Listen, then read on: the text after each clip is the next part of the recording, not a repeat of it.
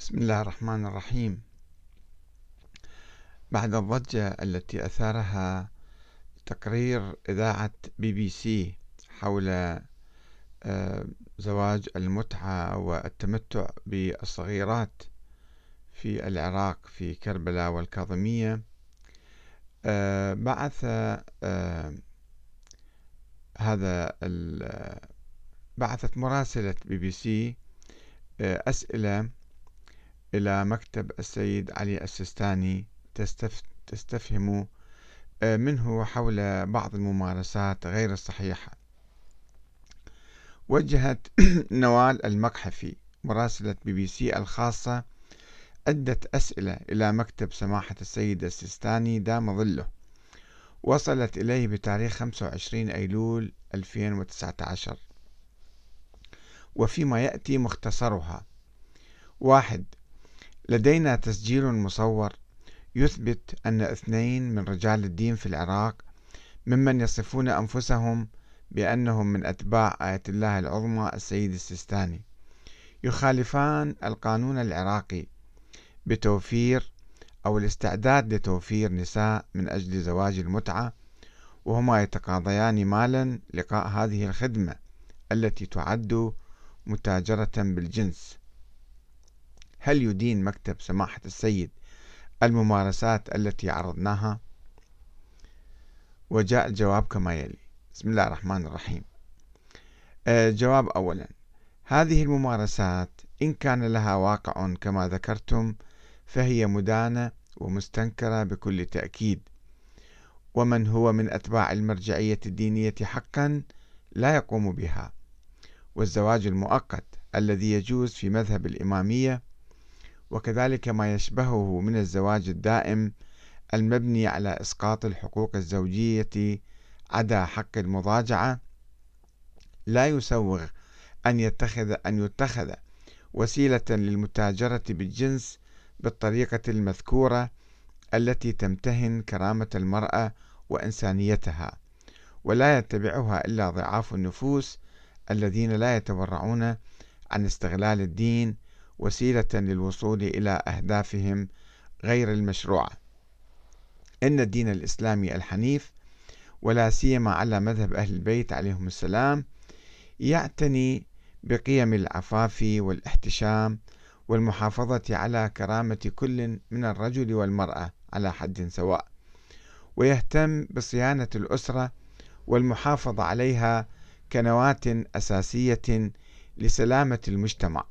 مع عدم إغفاله تأمين الحاجات الطبيعية للإنسان ولا يجوز أن يستغل أي تشريع ديني بما ينافي هذه الأهداف العالية والقيم الأساسية.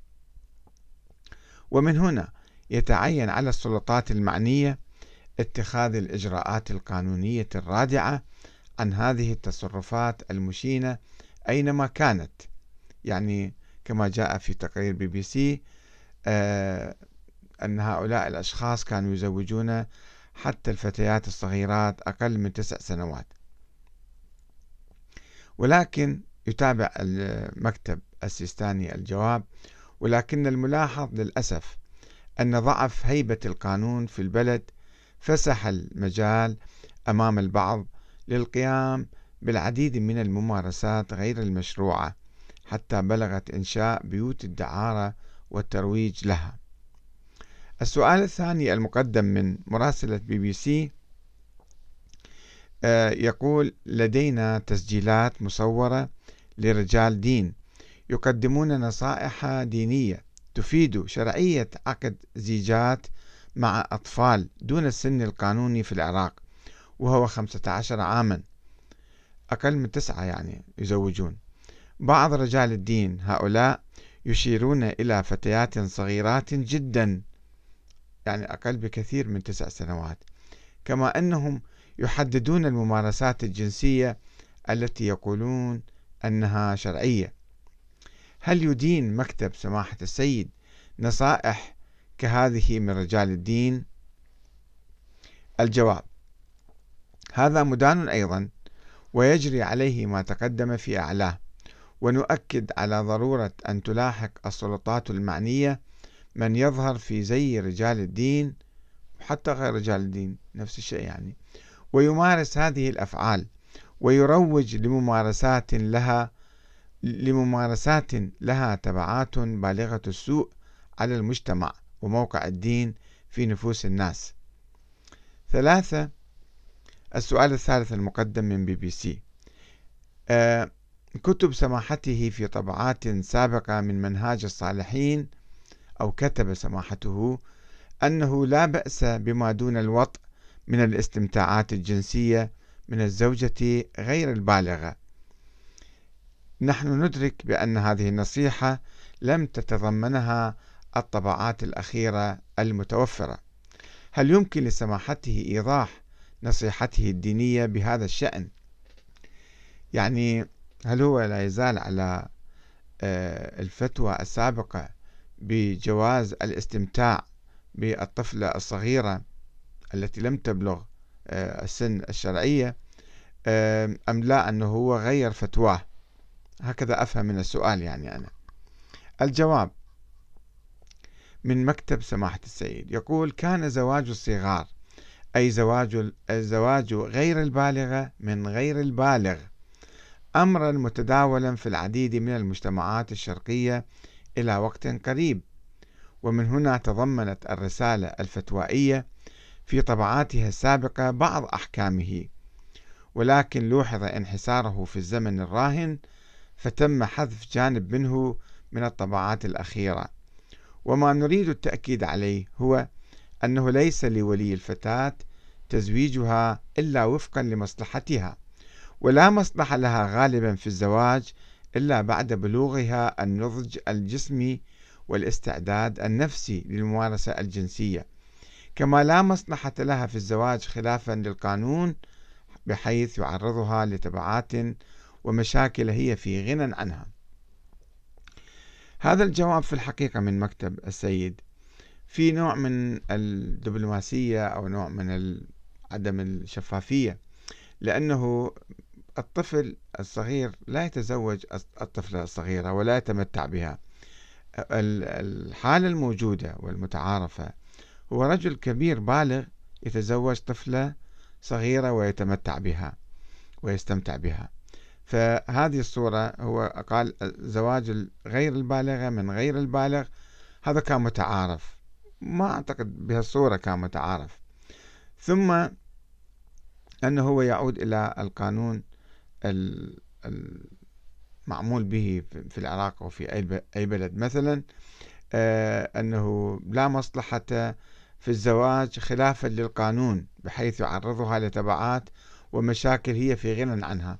طيب إذا تغير هذا القانون كما أنه هناك مقدم من الشيخ مثلا بعض المشايخ في العراق آه الذين يدعون المرجعية مقدمين قوانين ل آه مثل القانون الجعفري.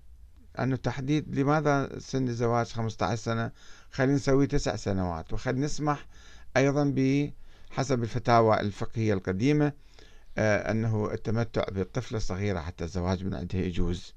فهل تغيرت الفتوى أم خضعت الفتوى للظرف القانوني السائد الآن؟ وإذا استطاعت المرجعية أو بعض أفراد المرجعية آه، تغيير القانون العراقي كما يطالبون فهل تحل بعد ذلك إذن؟ هذا هو السؤال في الحقيقة. آه، التمتع بالطفلة الصغيرة هذا يعني خلاف الفطرة خلاف الفطرة الإنسانية وخلاف الفطرة الحيوانية حتى. شوفوا أنتم كل الحيوانات ما تمارس الجنس مع أطفالها أو أطفال صغار مثلا من حيوانات أخرى.